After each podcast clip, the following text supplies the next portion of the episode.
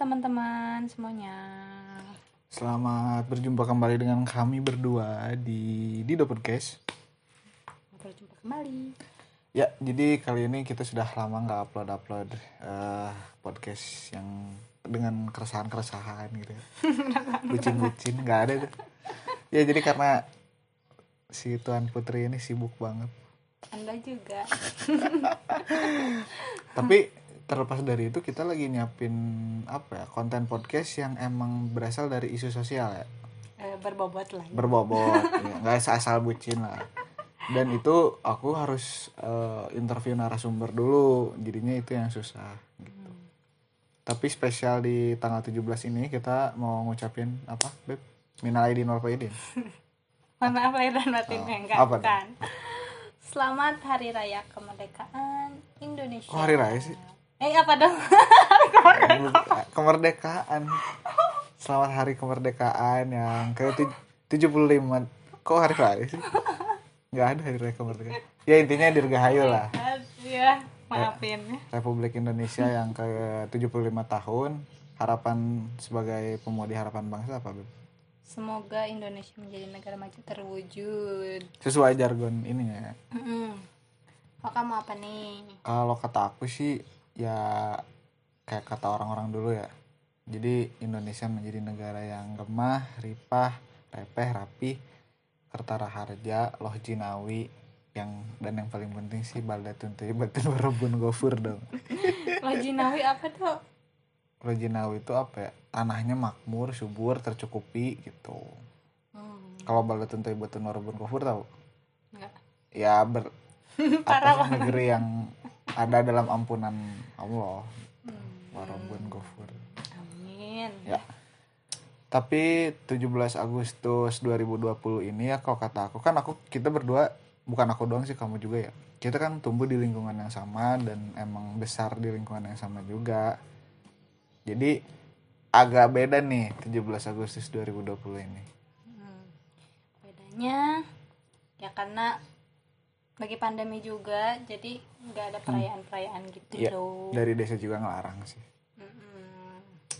Mungkin dari beberapa daerah juga di rumah teman-teman mungkin ada ya. Iya. Ada yang ngerayain juga. Salah satu teman-teman kita yang ngerayain tuh ada yang di daerah Padalarang pesisir ya.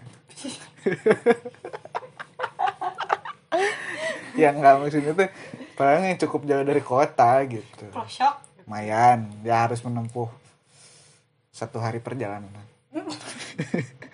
ya tapi kayak jadi kangen gitu aja bikin umbul-umbul gitu lomba dan lomba-lomba Ya, lomba-lomba ini ya kayak sepeda hias. ya terus- itu bener Mm. Mhm. Terus apa sih yang apa sih suka jalan-jalan gitu? ya itu apa sih jalan sehat jalan santai gitu Hmm. Terus lomba apa ya lomba kerupuk, banyak banyak lomba balap karung pakai helm.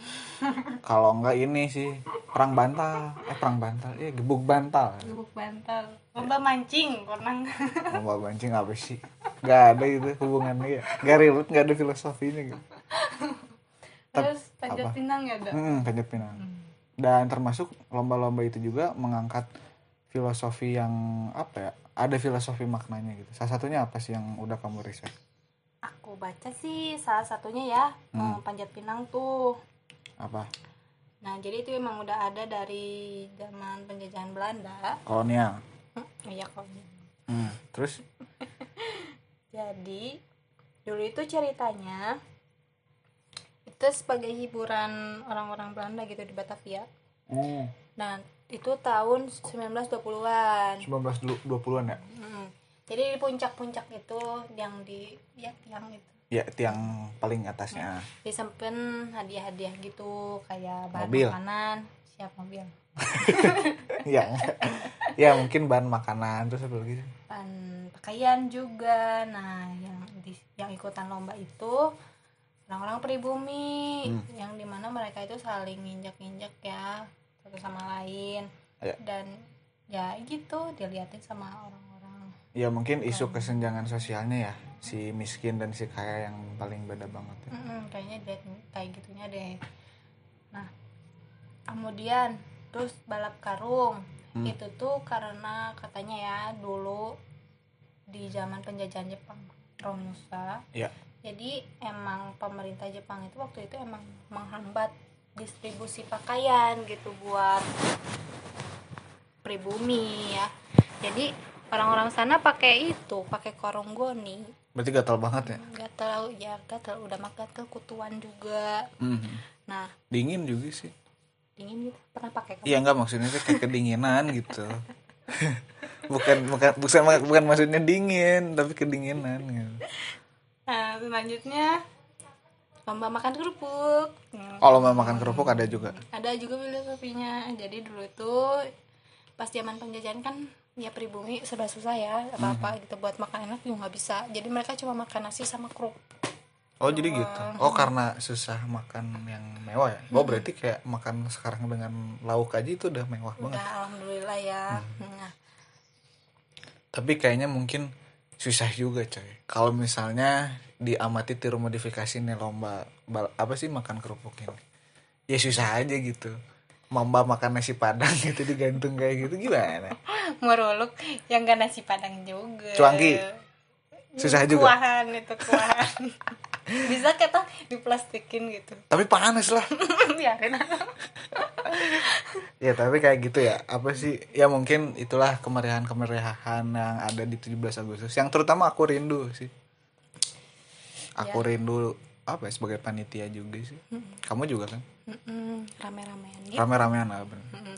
Nah, tapi dari dibalik itu semua ya yang para kolonial waktu itu lihat gitu cuma sebagai hiburan atau apa-apa. Hmm. Tapi masyarakat Indonesia sendiri punya pandangan lain gitu. Kayak misalkan kalau misalkan Panjat Pinang gitu kan ya tadi pro kontra si miskin dan si kaya ya mm, itu tuh kalau kita sendiri gitu rakyat kita sendiri itu nganggapnya itu salah satu bentuk gotong royong. Oh iya iya. Dapetin. Hikmahnya ya. Mm, dan hikmah. mungkin ini juga si beb kayak eko beb sih? Ya yuk.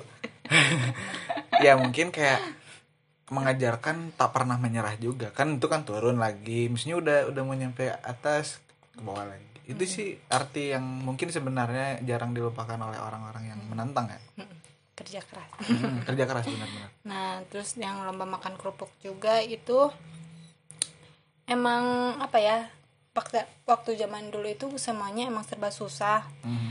Mau ini pun eh, emang segala sesuatu itu emang gak gratis ya. oh Tapi harus diupayakan. iya iya iya iya Hmm. Terus balap karung juga kalau misalkan selama hidup ada kendala gitu. Tapi kita harus tetap semangat berjuang. Oh berarti gitu ya filosofinya ya Mm-mm, itu yang kita ambil ya. Iya, iya. Tapi ada juga sih sisi-sisi pak perayaan 17 Agustus yang memang cenderung ambigu kalau kata aku. Selain lomba ya Ya. apa gitu, Dok? Kalau kata aku dangdutan sih. karena aku penentang. Aku di-kick dari panitia 17-an karena aku nantang itu gitu 17. Karena emang biayanya gede gitu. bikin panggung Bikin ya, panggung ya, biduannya juga gitu. Dan ini juga sih apa?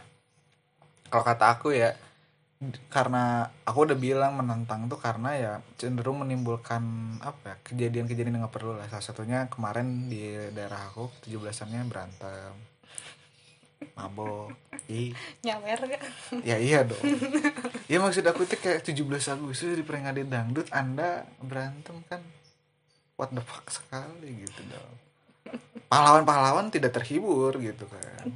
Pas Soekarno menangis lihat ini. Iya gitu kan. Tapi ya mungkin kayak bisa diganti dengan acara-acara pengajian gitu ya. Dorong-dorong doa gitu. Berbagi dengan sesama juga. Mungkin kalau bikin panggung juga ya eh, ada pentas seni gitu. Oh, iya, iya, itu. Hmm. kreativitas juga. Banyak juga sih ya di daerah lain kayak Ya, gitu. ya, cuma ya. sayangnya di kita ya kayak gitulah. Hmm. ya. Nah udah 75 tahun nih ya dok ya lomba-lomba sudah cukup beres. Kali ini kita beranjak ke topik yang agak Mm-mm. 75 tahun ya. Udah mereka belum sih sebenarnya kita tuh. Sebenarnya kalau dari ukuran kalau kata aku ya dari ukuran penjajahan gitu angkat-angkat perang apa sih maksudnya teh pakai bambu runcing gitu. Ya maksudnya bunuh-bunuhan gitu melawan penjajah yang emang asli penjajah sih ya nggak ada sih. Cuman ya kita Pak Soekarno bilang gitu perjuanganku akan lebih mudah karena mengusir penjajah sementara perjuanganku akan lebih perjuanganmu akan lebih su- sulit melawan bangsa sendiri. Dan inilah yang kita rasakan. Apa sih docenannya salah satunya kalau kata aku ya belum merdeka tuh dari ini korupsi. Ah iya itu sih yang tiap ganti pemerintahan pasti ada korupsi gitu. Setelah mungkin kayak dulu gitu ya sejak zaman Orba itu udah dikorupsi selama berapa tahun lebih sampai kalau nggak salah 490 triliun lebih gitu. Kita rugi dan udah direformasi. Eh ternyata udah reformasi juga halnya nggak beda jauh juga gitu. Tetap tetap aja sih. Cuman ganti orang aja. Mm-mm, kayak misalkan eh koperasi. Kok kooperasi sih? Korupsi. Maaf. Kondensa sama iktp ya yang Ya, itu, itu. ya. Mhm. Mm-mm. Itu kerugiannya berapa kira-kira? Kalau kondensa 35 triliun. 35 triliun? Dan ya iktp juga itu mega skandal banget ya. Dan apalagi ya? Ya mungkin ini yang ngabah ngehambat infrastruktur yang pembangunan infrastruktur ya pembangunan buat- pembangunan terutama gitu. ya seharusnya duitnya dipakai buat ini gitu tapi lancar ya kalau misalkan itu itu. Jujur semuanya gitu. Mm-mm. udah maju ya sekarang Indonesia. Ya, insya Allah. salah satunya mungkin yang terdampak tuh kayak pembangunan infrastruktur apalagi ya mungkin jalan-jalan ke pelosok gitu Mm, terus kayak misalkan iktp juga ya lihat sekarang ya susah, susah, ya? gitu ya lucu aja gitu kayak orang Indonesia tapi nggak punya kartu tanda penduduk sayang banget sih Ya. jadi terhambat gitu ya kitanya gitu. terus dari kesehatan juga mungkin cip Mm-mm. Nah, di tahun per tahun 2020 ini Hmm. Kita itu ada di peringkat negara korupsi ya. Ke 85 dari 180 negara. 85 dari 180 negara di dunia ya itu. ya Nah, kita ada di skor 40. skor 40 Wah, Terus kita tuh peringkat keempat ASEAN. oh god. mungkin kalau misalnya pemerintahan yang banyak korupsi mungkin ingin menjadi nomor satu di bidang korupsi bukan di bidang yang lain Hmm. Dan mungkin kalau kerugiannya di total-total dari zaman reformasi dulu ya bahkan di- sebelum reformasi kayaknya udah bisa bikin apa ya jembatan gitu buat yang membutuhkan pelosok gitu ya. Eh, akses internet juga Mm-mm, masih banyak yang Ya. susah tuh. ya, ya. sekolah-sekolah yang diperbaiki gitu pendidikan kesehatan kayaknya yang harus Terus dok, kita juga kayaknya belum ini ya, belum terlepas dari belenggu negara lain gak sih? ya belum merdeka dari negara asing asing Asyik. Ah, iya. iya belum merdeka sih iya kalau kata aku karena apa-apa kita cenderung instan gitu minjem duit ke IMF gitu IMF Bang, Bank Dunia ya terus IMF terus apa-apa kekayaan negeri ini tuh dikelolanya oleh asing bukan oleh negeri kita sendiri gitu kayak privat privat gitu. ya Freeport ya itu kan Oh, oh. Ya Freeport benar Hmm. dan ya itu tadi gitu Terus ekspor impor juga gitu. ya iya juga sih ekspor impor juga masuk Masih banyak ini ya dok. Iya lucu aja gitu kayak negeri agraris gitu, negeri tropis dengan Tropis. ya maksudnya di disinari Nggak, gitu. nggak. Pokoknya itu kayak apa ya? Apa yang ditanam di Indonesia tumbuh. Kan orang bilang Ya. nyanyi dok. Tanah kita tanah surga. Kan. Tapi orang kita tuh cenderung kayak belum apa ya? Belum menyadari bahwa kaya banget negeri ini gitu. Seandainya dimanfaatkan dengan Hmm. baik untuk negara sendiri, Hmm, hmm. kayaknya udah maju banget nih. Ya mungkin kayak nggak. Iya ada cerita-cerita nggak ada tuh kalau misalnya kita mengelola negeri kita sendiri tuh nggak ada cerita-cerita negara kita yang ngeimpor beras dari Thailand ngeimpor gula dari India. Kedelai aja gitu. Beras lah gitu yang kita makan sehari-hari. Ternyata negeri kita kekurangan gitu. Apalagi ya? ya terutama itu sih korupsi yang menghambat banget gitu. Karena itu yang jadi Indonesia nggak maju-maju gitu. Hmm. ada kalau misalnya itu nggak ada korupsi mungkin nggak ada cerita-cerita orang kesusahan cari internet. Ke sekolah harus bertaruh nyawa dulu gitu Semoga Indonesia makin baik lagi ya. ya ke depannya gitu dan mungkin 75 tahun kita tuh udah ngapain aja itu yang harus dipertanyakan ya ngapain aja sih Indonesia 75 tahun ini gitu Hmm. misalkan dari upaya para pemerintah gitu ya emang udah banyak gitu yang mereka lakukan Hmm. cuman ya memang belum maksimal juga karena ya tadi yang udah kita sebutin tadi Ya. hambatan-hambatan di atas gitu. Hmm. Kayak contohnya misalkan infrastruktur oke alhamdulillah eh, jalan tol ya. Ya jalan tol mungkin bisa menambah ini ya. Jalan akses jalan udah alhamdulillah makin membaik juga ya mungkin ada Trans Papua juga kalau di Papua. Terus dari bidang kesehatan udah menerapkan BPJS ya contohnya Ya. gitu. ya mungkin bis, jika dimaksimalkan lebih ini ya lebih karena emang jujur ya udah banyak masyarakat yang terbantu banget Ya, dari BPJS itu. Terus dari segi pendidikan udah ada perubahan ya. Kayak apa? Kayak misalkan ya perubahan kurikulum kurikulum kayak gitu mungkin ya emang tapi emang belum maksimal mungkin. Ya. Ya Pak Nadim juga udah berusaha buat memperbaiki semaksimal nah mungkin. cuman harus dipoles lagi ya. Mm-mm. ya tapi untuk awalan boleh lah. Mm-mm. semoga ya berjalan dengan lancar ya semakin Ya, baik juga. terus belajar eh, pemerintah terus memperbaharui gitu terus. Ya kalau kata aku sih di momen 75 tahun ini gitu udah saatnya sih karena udah tua nih udah kalau misalnya dalam segi manusia itu udah kakek-kakek 75 tahun ya udah uzur malah. Nah mungkin Indonesia harus udah bisa kalau kata aku pribadi sih harus udah bisa belajar lihat ke belakang lagi belajar pulang kembali ke sejarah. Karena kalau kata aku sih belajar dari sejarah nggak ada salahnya juga. Mungkin kayak dulu belajar dari Krismon ataupun dan lain sebagainya gitu. Ya intinya sih Historia Magistra Vitae gitu. Eh, apa tuh namanya? Artinya lupa. Apa sih? Oh ya guru adalah pengalaman terbaik atau sejarah adalah penga- eh, guru terbaik Hmm, gitu jadi eh, apa apa sih permasalahan permasalahan yang dulu sama negara itu diperbaiki gitu. Supaya nggak kejadian lagi. Iya gitu. Dan harusnya pemerintah apa ya membuktikan bahwa haji, apa sih satir haji bolot dan haji malih itu salah gitu pernah ada yang nyadar gak sih kalian bisa nonton gitu ya di salah satu program televisi ya gitu. Jadi kayak ada Haji Bolot sama Haji Mali gitu kan. Ya Haji Bolot di sini dia itu seorang kepala desa. Ya maksudnya itu berpakaian lurah ya pejabat. Lurah ya dia berpakaian pejabat lah. Ya berpakaian pejabat gitu. Tapi dia nggak denger gitu apa sih em, misalkan obrolan-obrolan yang penting buat membangun Hmm. gitu. Tapi dia cuma denger cewek ya ya cewek dan uang. Sementara haji malih yang berpakaian biasa dia berpengetahuan luas gitu.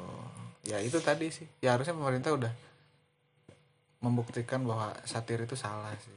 Yang hanya mendengarkan apa sih selain pembicaraan uang sama wanita tuh gak benar gitu. Udah seharusnya pemerintah di, di momen ke 75 tahun ini sudah balik lagi ke istilah Vox Populi Vox Dei suara rakyat adalah suara Tuhan. Jadi yang keluhan-keluhan rakyat tuh benar gitu. Ya intinya gitu lah. Kayaknya udah berat banget nih ngobrol. Tapi itu harapan kita gitu. Ya gak sih? Iya tentunya ya. Demi Indonesia. Yang lebih maju. Kayaknya ini durasinya udah cukup dan ini pembahasan juga udah padat kayaknya. Insya Allah ya ya terima kasih telah mendengarkan kami. Terima Ber- kasih banyak loh ya, ya berkeluh kesah di siang hari ini ya. Dan Iya, sekali lagi kita Apa? ucapin selamat hari raya. Oh bukan. ya selamat hari kemerdekaan ya. Ya Ke kemerdekaan 75 Indonesia tahun 75 Indonesia. tahun. Semoga cepat hilangnya corona. Ya betul. Lebih serius pemerintah menanggap apa sih mengatasi pandemi ini gitu. Dan jangan lupa juga kritik dan saran kita. Boleh dikirim ke? Aku Instagram adoad underscore underscore. Boleh.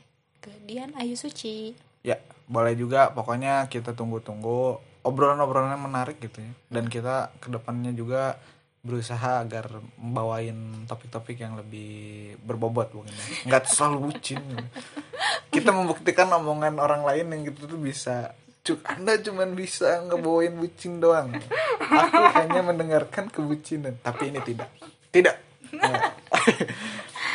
ya jadi ya semoga aja sih ke depannya kita makin berkembang diberikan kesehatan selalu. Amin. Ya terima kasih. Kita pamit berdua dari studio Kartajaya. Saya eh, Ado Adha mewakili kru yang bertugas undur diri. Saya Ado Adha saya Diana Isuci selamat siang semuanya. Ya sehat Bye-bye. selalu. Bye. Ya selamat datang kembali di Dido Podcast. Bersama saya Ado Adha dan Dian. Tapi sebelum menuju ke pembahasan ya ini kita intro dulu.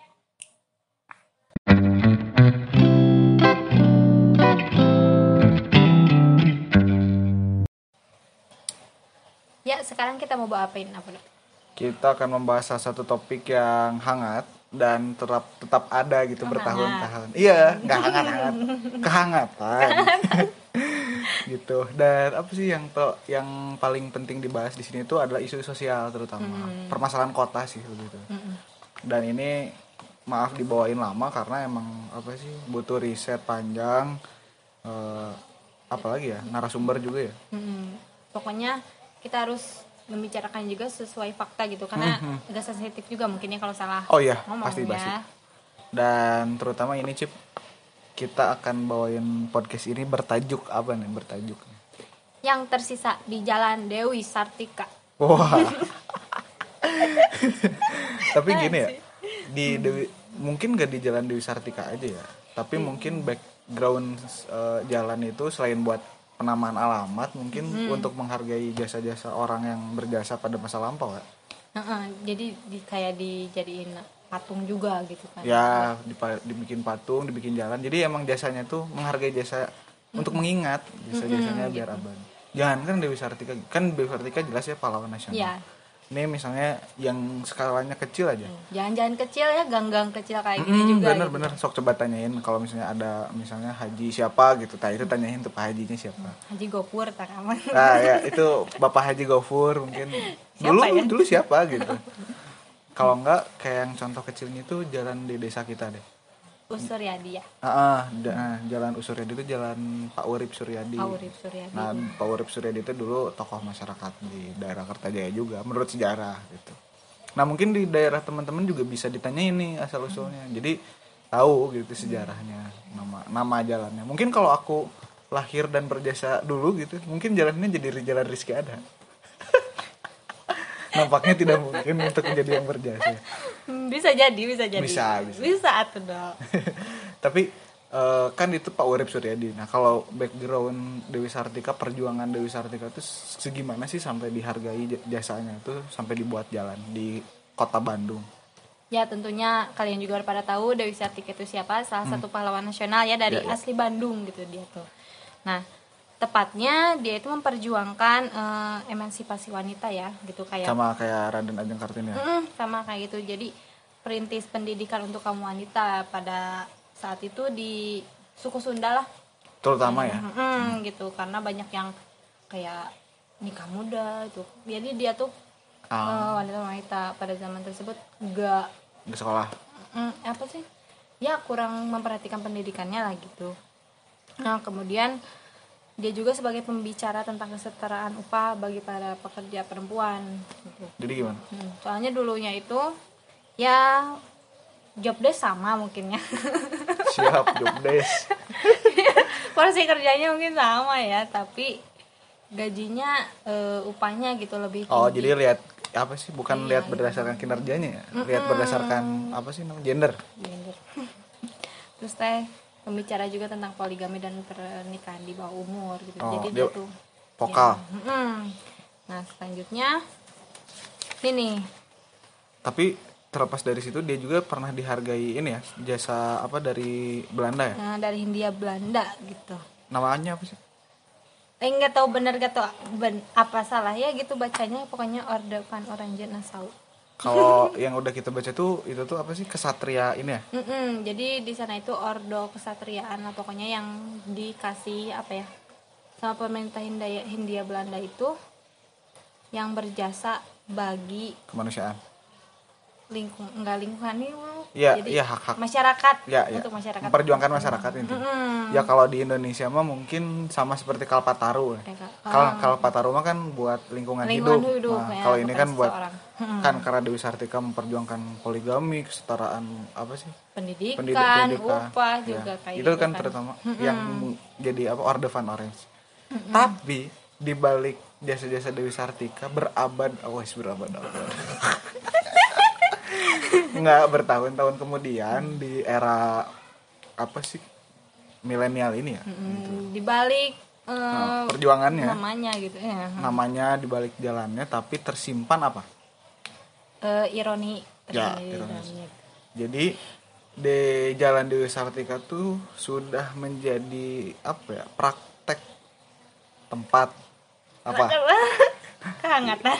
Ya untuk mencari kehangatan ya. dalam artian tanda kutip ya gitu. Ya intinya sih untuk men, apa ya tempat salah satu tempat prostitusi di kota Bandung sih. Nih buat laki-laki hidung belang nih aku informasikan nih tempatnya nih. Direkomendasikan. Ya direkomendasikan gitu. Selain Saritem kan udah bubar ya. Mm-mm. nah ada juga nih di sini tapi ini terselubung gitu termasuk Mm-mm. nah dok kan kamu gitu ya suka masih di sana gitu kan? Mm, sana kan dekat. Ya ya nah sejak kapan sih gitu daerah ini tuh sejarahnya gitu apa gitu? Sampai bisa kayak gini? Mm-mm, gitu. Kenapa sih gitu? Ya kalau ini Ado tuh turun ke apa sih turun ke lapangan ini tuh nggak nggak sembarangan ya. Jadi nggak apa ya nggak ba- sembarangan nanya ke orang gitu. Karena ini kan sensitif ya. Aku masuk ke sana dengan back end mohon maaf ya ada reman-reman ya jadi bingung juga aku rada-rada bahaya juga buat ke akunya. Nah makanya aku beruntung juga ada narasumber yang emang bisa dipercaya gitu. Dekat gitu ya friendly ya? alhamdulillah dekat sama aku. Kenal baik gitu. Nah saat dia tuh emang apa sih bilang bahwa sejarahnya ini tuh ternyata udah menjadi praktek turun temurun gitu. Jadi warisan gitu Ya. from father to son gitu. Kayak ini kan eh, narasumbernya tuh masih kecil tempat ini tuh udah dijadiin praktek oh ini. dari dulu gitu ya? Dari dulu. Banget ya.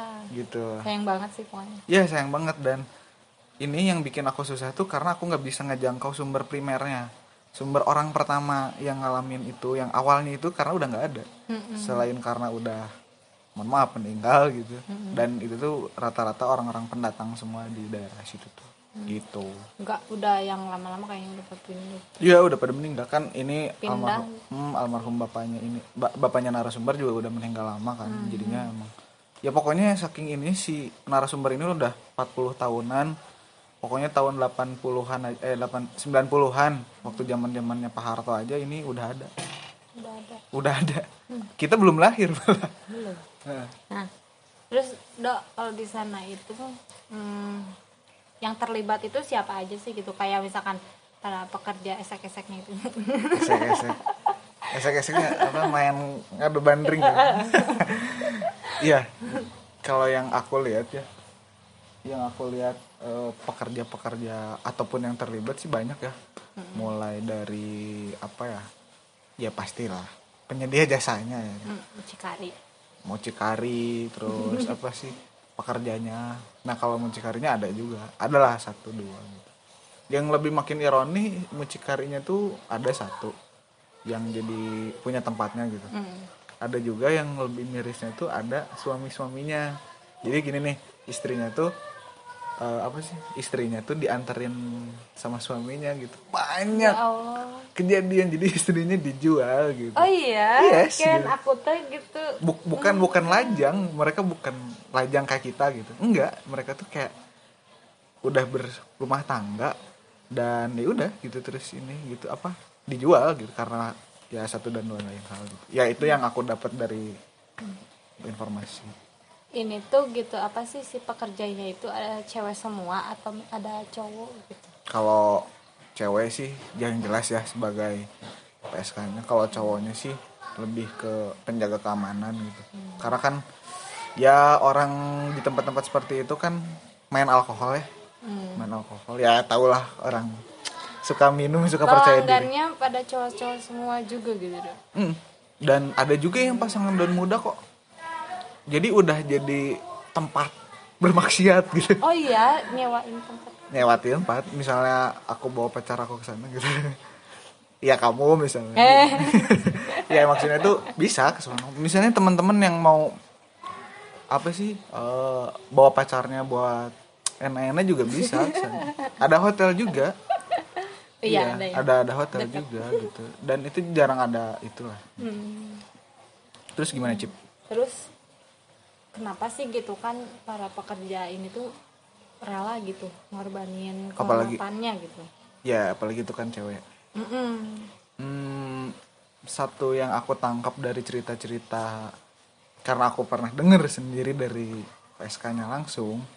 Jadi emang gini loh Cip, emang mereka tuh tidak menginginkan ini. Yang kalau misalnya, "Dok, kamu nafsu nggak sih lihat?" Ya kan namanya juga PSK pasti kan menarik perhatiannya kan pakai celana pendek gitu. Udahnya kelihatan gitu. Enggak, sam- enggak sama sekali enggak ketertarik. alhamdulillah kamu kuat iman Aku kan nunggu kamu saudara. Percayalah. ber Enggak, jadi emang apa ya? Emang mereka tuh ya normally gitu ya. Semuanya itu terpaksa. Terpaksa karena semuanya iya hampir kalau kata aku. Eh, karena apa ya? Himpitan ekonomi gitu. Aku pernah dengar dari ya salah satu narasumber dari situ tuh ya emang susah dan emang main-main sama rentenir uang. Jadi gali lubang tutup lubang gitu. Mungkin karena gini loh cip. Eh, pekerjaan ini bukan pekerjaan ya. Ya mungkin cara ini ya. Cenderung yang paling instan. Jadi ya gitulah. Kalau aku kan kerja kan lama ya hasilnya H plus 30 oh, Iya, jadi langsung dapat gitu kalau- Iya, nah kan langsung transaksi. Ketika misalnya ada cowok hidung belang masuk dealnya berapa bayar misalnya satu juta ya udah itu dapat yang satu juta. Bagi hasil sama mucikarinya nggak sama? Bagi hasil. Oh, bagi hasil. Ada sistem bagi hasilnya ada juga. sistemnya Nah, pokoknya berapa ke kosnya berapa gitu. Ada ada ada. Terus eh, tarifnya berapa sih? Gitu. Sebenarnya aku nggak nggak nanya ini ya teman-teman aku nggak susahnya jadi belum beraninya aduh tuh belum bisa masuk ke ranah. Kayak nanya langsung. Nanya langsungnya gitu belum ya. pernah. Tapi kalau emang karena di YouTube juga ada review harga PSK gitu jadi aku nonton. Ya di sekitaran jalan mana sih? Otista pasar baruan tuh. Pasar hmm, ya. Apa ya? Ya sekitaran dari 300.000 ribu ke atas mungkin ya. Pokoknya Hmm. gini deh harganya yang aku tangkap gitu ya semakin muda itu semakin mahal. Semakin tua ya semakin downgrade gitu ya. soalnya kan udah uh, jam terbangnya udah itu sambil lepas tangan udah itu. Aduh, maafin deh. Abang rada-rada frontal gini. Terus gimana cip? Terus eh dari kejadian-kejadian eh ya dari apa sih kegiatan yang kayak gitu tuh suka ada kerusuhan gak sih gitu yang mengganggu masyarakat yang ada di situ ya kalau kerusuhan antar umat esek-esek sih tidak ada Oh, karena kan ada. pemersatu bangsa Oh, iya. ini pemersatu bangsa Hah? Iya senasib maksudnya itu pemersatu bangsa. Coba deh lihat konten-konten YouTube yang cewek-cewek begitu. Pasti akur damai laki-laki. Cuman ya emang kadang ada apa sih ada namanya tuh ya mungkin kalau aku tangkap mah gitu ya nilai transfernya tidak sesuai. ya. hmm gak sesuai budget Misalnya gitu. ada cowok main kesepakatan itu gini tapi si cowoknya mainnya kasar mungkin. hmm. Mungkin pengen ya biar ini gini deh pengen banyak tapi bayar murah gitu deh. Gitu. oh gitu itu udah sering tapi kalau menurut narasumber yang aku tanya ternyata mendingan sekarang. Kalau dulu berarti parah banget. Ternyata dulu udah rutinan semalam pasti ada satu kejadian berantem. Sekarang enggak sih. Aku Jarang-jarang ya? jarang. Kata si narasumbernya juga segini mah aman do gitu. Dulu hampir satu malam sekali gitu. Dan emang dulu kan zamannya apa ya ribut tuh menjadi hal yang wow gitu kan. Ya itu jadi daerah Dawa Sartika ini emang rada keras sih. Hmm. Terus kan emang daerah itu daerah kota ya gitu gampang dijangkau gitu sama orang oh iya. juga oh hmm. itu transportasinya banyak. Iya. Mau pakai bis dari freeway panjang bisa dari alun-alun bisa. Bisa. sangat terjangkau ya. Nah, strategis. Strategis ya. Ini pakai grab juga bisa gitu. Apalagi sekarang udah ada kemajuan transportasi kan. ya gitu kan apa sih masyarakat juga udah pada tahu gitu kan Ya, ya. Pernah nggak sih gitu ngelapor gitu? Karena itu kan sesuatu perbuatan yang meresahkan juga gitu. Ya ya terutama kan apa sih kalau ada kekerasan kekerasan gitu. Mm-mm. kalau dari segi narasumber aku nanya sih jujur. A resah terus eh, A pernah lapor nggak? Mereka bilang nggak pernah lapor. Karena memang ini tuh udah jadi ya itu tadi warisan. Dari dulu udah ada. Sebelum ITC kebun kelapa berdiri mungkin itu udah ada. Jadi dari dari dulu. Tapi yang kerja di situ tuh bukan orang situ. Oh bukan orang situ? Bukan. Oh bukan? Bukan. Aku kira orang situ. Jadi orang situ tuh cuman sebagai penyedia apa ya jasanya jasa rumahnya mungkin. Ya karena tadi terjangkau itu apa sih jadinya bisa apa ya? Membuka bisnisnya di situ gitu. ya terjangkau kan. Nah orang-orang yang datang yang aku tangkap ya yang orang-orang yang menye- apa PSK-nya gitu. Datangnya tuh dari Cicalengka gitu.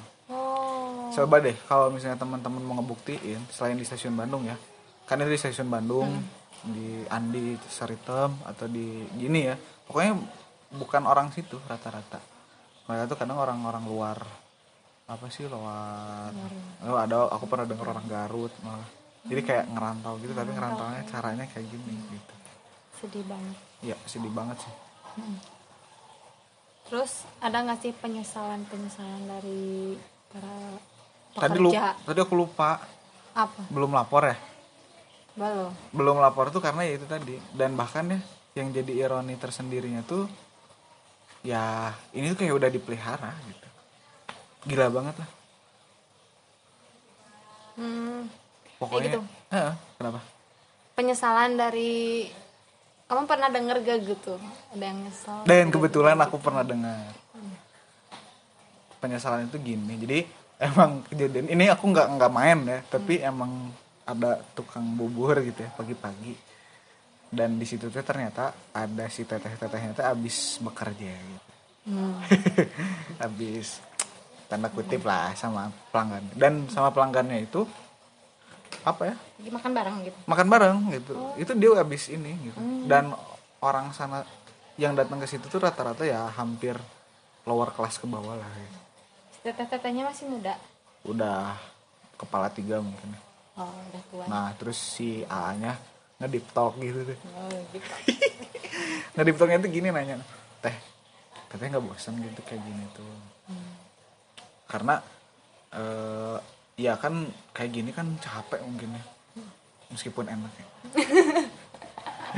Ya tapi kan ya itu tadi gitu. Si tetehnya tuh di luar dugaan kan aku aku kira mau ngejawab enggak ah, biasa aja gitu kan. Ternyata si tetehnya malah bilang ya capek gitu. Eh, bahkan dia bilang gini yang paling bikin apa terenyuh lah istilah- istilahnya gitu. Dia bilang gini kak eh, bukan ke aku aku denger gini Eh, saya teh bingung saya teh harus bohong wae ke anak saya. Saya teh harus apa bilang apa kalau anak saya tahu kerja kayak gini gitu. Ternyata emang anaknya di Cicalengka gitu. Setiap pagi sih tetehnya pulang ke Cicalengka gitu. taunya sih taunya ya anaknya kayak kerja aja gitu. Ya itu tadi gitu. Hati yang nggak bisa bohong meskipun emang dia kayaknya fun fun aja tapi dalamnya kan kita nggak tahu. Ya menjerit gitu kayak diperbudak juga sih. Lebih tepatnya sih kayak udah jadi ikatan gitu mungkin. Serem. Kasihan banget. Tap, terus apa? Terus nih kan banyak ya tuh eh terus aku juga kepo sih gitu kalau misalkan kayak gitu tuh eh, si cewek-ceweknya tuh ada shiftnya enggak gitu di Iya gitu dibagi-bagi gitu. Misalkan hari ini si ini jadwalnya Enggak. gitu. Tiap hari gitu. Tiap hari. Anjir. Kalau aku bayangin ya Mm-mm. ini balik lagi ya Mm-mm. soal berkah dan tidak berkah. Yang aku tangkap. Kalau emang caranya kalau kata teman aku ya kalau emang duitnya mohon maaf ya haram. Cara dapetinnya haram. Jadi uangnya tuh panasnya cuman lewat dompet doang. Panas oke. Oh. Duit panas jadi jadi abis abis habis weh. dan ya kalau logika mah gini cip sebaratnya gini. Kalau misalnya nggak punya uang udahlah ngejual satu dua kali misalnya. Dapat dong berapa juta. Kalau misalnya gaya hidup dia bisa ditahan atau mungkin mohon maaf ya aku nggak tahu nih bekan bekannya dia nggak kelilit utang lain sebagainya Hmm. dia pasti bisa hidup sebagaimana manusia pada umumnya gitu. Bisa jualan mungkin gitu. Cuman karena ini adalah cara yang paling instan pengennya yang gampang ya gitu. Ya gitu. Selain pesugihan instan instan kayak gini. Nah, selanjutnya nih kan ya di mana juga gitu ya di negara-negara lain juga bakal ada kayak gini terus ya. Oh iya pasti. Nah kalau di Indonesia gitu kayak gimana gitu penyelesaiannya gitu kan? Kalau di Indonesia sih yang jadi ironi ya di Jaya Sartika ini tuh kayak karena kan udah berbeda bertentangan sama peraturan undang-undang kan Mm-mm. Ya, di Indonesia peraturan nomor berapa cip? Pasal 298 KUHP tentang coba baca. Nah, bunyinya. Ah, melarang siapa saja yang menjadikan mata pencaharian. Mata pencaharian ya? Atau kebiasaan dan mengambil keuntungan atas kegiatan cabul. tuh. Ini udah bertentangan tapi masih ada nggak sih? Masih ada oh apa gitu? yang dilakukan oleh orang lain dan ancaman pidananya maksimum satu tahun 4 bulan. nah ini yang paling ini tapi malah mempersalahkan tentang anjay orang-orang Indonesia ini yang jelas-jelas gitu ya yang menjadi ironi adalah cip di Dewi Sartika ini itu, tadi karena turun temurun dan dirawat Malah dirawat dirawat ya. iya dirawat kan ini udah ada ada peraturannya loh Hmm, nah loh. dan ini dirawat sama beberapa oknum penegak hukum. Ya aku tidak bisa bilang tapi Mm-mm. beberapa bu dua hari sekali tiga hari sekali penegak hukum tuh selalu Memantau. nggak tahu datang gitu. Bagi hasil mungkin. Nggak tahu sih ya mungkin ya aku harus aku harus lebih eksplor lebih dalam lagi. Tapi buat apa gitu ke sana gitu. Padahal ini peraturannya udah jelas gitu. Pokoknya kalau di Indonesia itu ya yang dipidananya itu ya kayak mucikarinya, kayak yang ya para tapi kalau si PSK sama si yang suka belinya gitu. Yang suka beli user. Itu nggak dipidana sih. Hmm. tapi kalau misalnya di luar negeri ataupun mungkin ini bisa jadi rujukan pemerintah ya. Mm-mm. kayak di Swedia mungkin ya contohnya ada ya. hmm, gimana gimana? Nah, kalau di sana itu jadi yang dikriminalkannya itu si ininya yang suka belinya yang suka jajannya gitu. Oh si laki-laki berarti. Nah si PSK-nya itu kan rata-rata ya dia ke- karena keimpitan ekonomi. ekonomi. Jadi dibantu sama negara teh. Oh ada bantuan. Mm-mm. bagus kan kalau kayak gitu. Impactnya berarti mungkin nggak bisa menghilangkan secara instan tapi terkikis ya? Terkikis. Oh. Hmm, kayak gitu. Terus ini juga kayak di Swedia juga kayak udah mulai dicoba-coba juga di negara lain juga gitu. Nah mungkin ini pemerintah untuk dinas sosial ya. Mm-mm. Eh, lebih terbuka gitu. lebih op ya bisa apa amati tiru modifikasi. Nah harusnya gitu ya. Hmm. kayak perencanaan undang-undang itu yang kayak gini tuh dipikirin lagi tuh. Ya ya. Nggak bukan yang sekedar yang permasalahan-permasalahan yang sepele gitu ya. Eh, eh. kan ini udah permasalahan kota besar di Surabaya ada di Bandung Jakarta ada gitu. Ini yang orang udah permasalahan kota besar. Tapi lihat Swedia juga bisa Indonesia juga pasti bisa. Yang jelas itu sih selain itu ada apa cip? Yang mau kita sampaikan gitu? Ya sebenarnya juga sih ya. Karena kita hidup udah di zaman ya keempat gitu ya. Apa tuh? Zaman ini. Generasi apa? Emang kenapa gitu zaman keempat? Apa sih? Yang banyak fitnah Oh, iya, iya. masa kayak gitu. Zina sudah Merajalela. dan ini tanda-tandanya sudah semakin Iya. dekat nah itu tuh salah satu tanda-tanda kiamat ya aku harus sholat lebih giat tapi di tempat itu tuh masih ada orang-orang yang tetap siar agama. Ada masjid yang di bawah kamu tahu? Nah itu tuh sering ngaji rutin tau oh iya? Ya impactnya impactnya jadi ke pending misalnya nih si prostitusi ini tuh buka jam 8 jadi bukanya jam 11 oh iya? Yes gitu. Baru tahu. Keren aku tapi aku belum ngobrol sih sama DKM-nya gimana gitu. Tapi ya ini tadi. Salah satu PR yang perlu digali lagi adalah aku harus lebih masuk lebih dalam lagi. Cuman ya itu perlu kesabaran perlu karena kan masuk ke lingkungan kayak gini nggak bisa ya hati-hati juga ya. Kamu juga soalnya bukan orang asli situ gitu ya kan. gitu. Ini takutnya gimana gitu. Ya praktisnya sih selain itu ya. Mungkin udah ya? Udah sih cukup tapi ada yang kesimpulan sih rata-rata yang datang ke sini tuh mereka yang mampu. Mereka yang katakanlah punya uang. Hmm. ya jangankan yang punya uang. Maksudnya tuh yang punya mobil aja sih sering ke sini. Berarti kan punya mobil udah udah kaya cukup lah udah gitu cukup. ya. Tapi emang bener gitu kebahagiaan tuh nggak bisa dipak dibeli sama mobil uang gitu. Buktinya mereka datang ke sini mereka perlu kehangatan gitu. Bukan kehangatan tapi rata-rata sih di sini tuh dijadiin pelampiasan doang cip. Hmm. misalnya nih ada yang bete sama istrinya mungkin nah larinya ke sini. Termasuk si AA yang tadi ngobrol sama sama apa sih teteh yang di tukang bubur itu. Dia tuh larinya tuh karena itu tadi. Oh iya. Yes. Bahkan ya orang sekelas itu punya supir lagi. Supirnya nungguin aja di luar. padahal ditawarin gitu. Dan ketawa-ketawa waktu itu.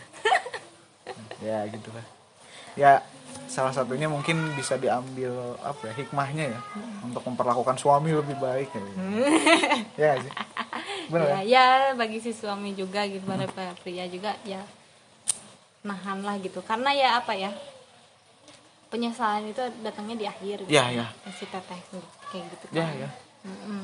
ya pokoknya itulah silahkan diambil yang baiknya. Aduh. Buang yang negatifnya. Negatifnya kita menceritakan lah di kota-kota permasalahan kota-kota kayak gini ya. Semoga kita dijauhkan lah ya dari hal-hal yang tidak diinginkan terutama terima kasih untuk kali ini sudah mendengarkan. Tuh kan keren banget sampai 26 menit.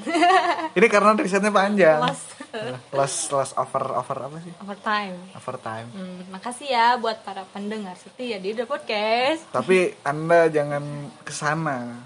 jangan Dan ini kalau ditanya tuh siapa yang ngajarin ini? Aduh. Cuman ya kita tahu, apa sih ngasih tahu aja gitu. Takutnya kan kaget. buat edukasi juga ya udah ngedengerin juga jadi kalian jangan sampai kayak gitu Hmm. Ya, bahwa- sayang banget Heeh, sih bahwa yang enak-enak ini tuh ternyata terpaksa ataupun ya gitu. masih banyak jalan menuju Roma Iya, misalnya punya pacar yang dibawa ke Hotel California. ya, dibawanya ke KUA ya, yang halal. Ya, baik. bye Eh, bentar dulu ya. kalau gitu. ya, terima kasih ya sekali lagi udah mendengarkan. Semoga sehat selalu, jaga kesehatan lah. Nantikan podcast-podcast berikutnya yang mendidik kok. ini pakai kolak-kolak Nah, ya, terima kasih. Saya Ado Adha bersama Dian ayo Suci dan kru yang bertugas pamit undur diri. Bye bye. bye bye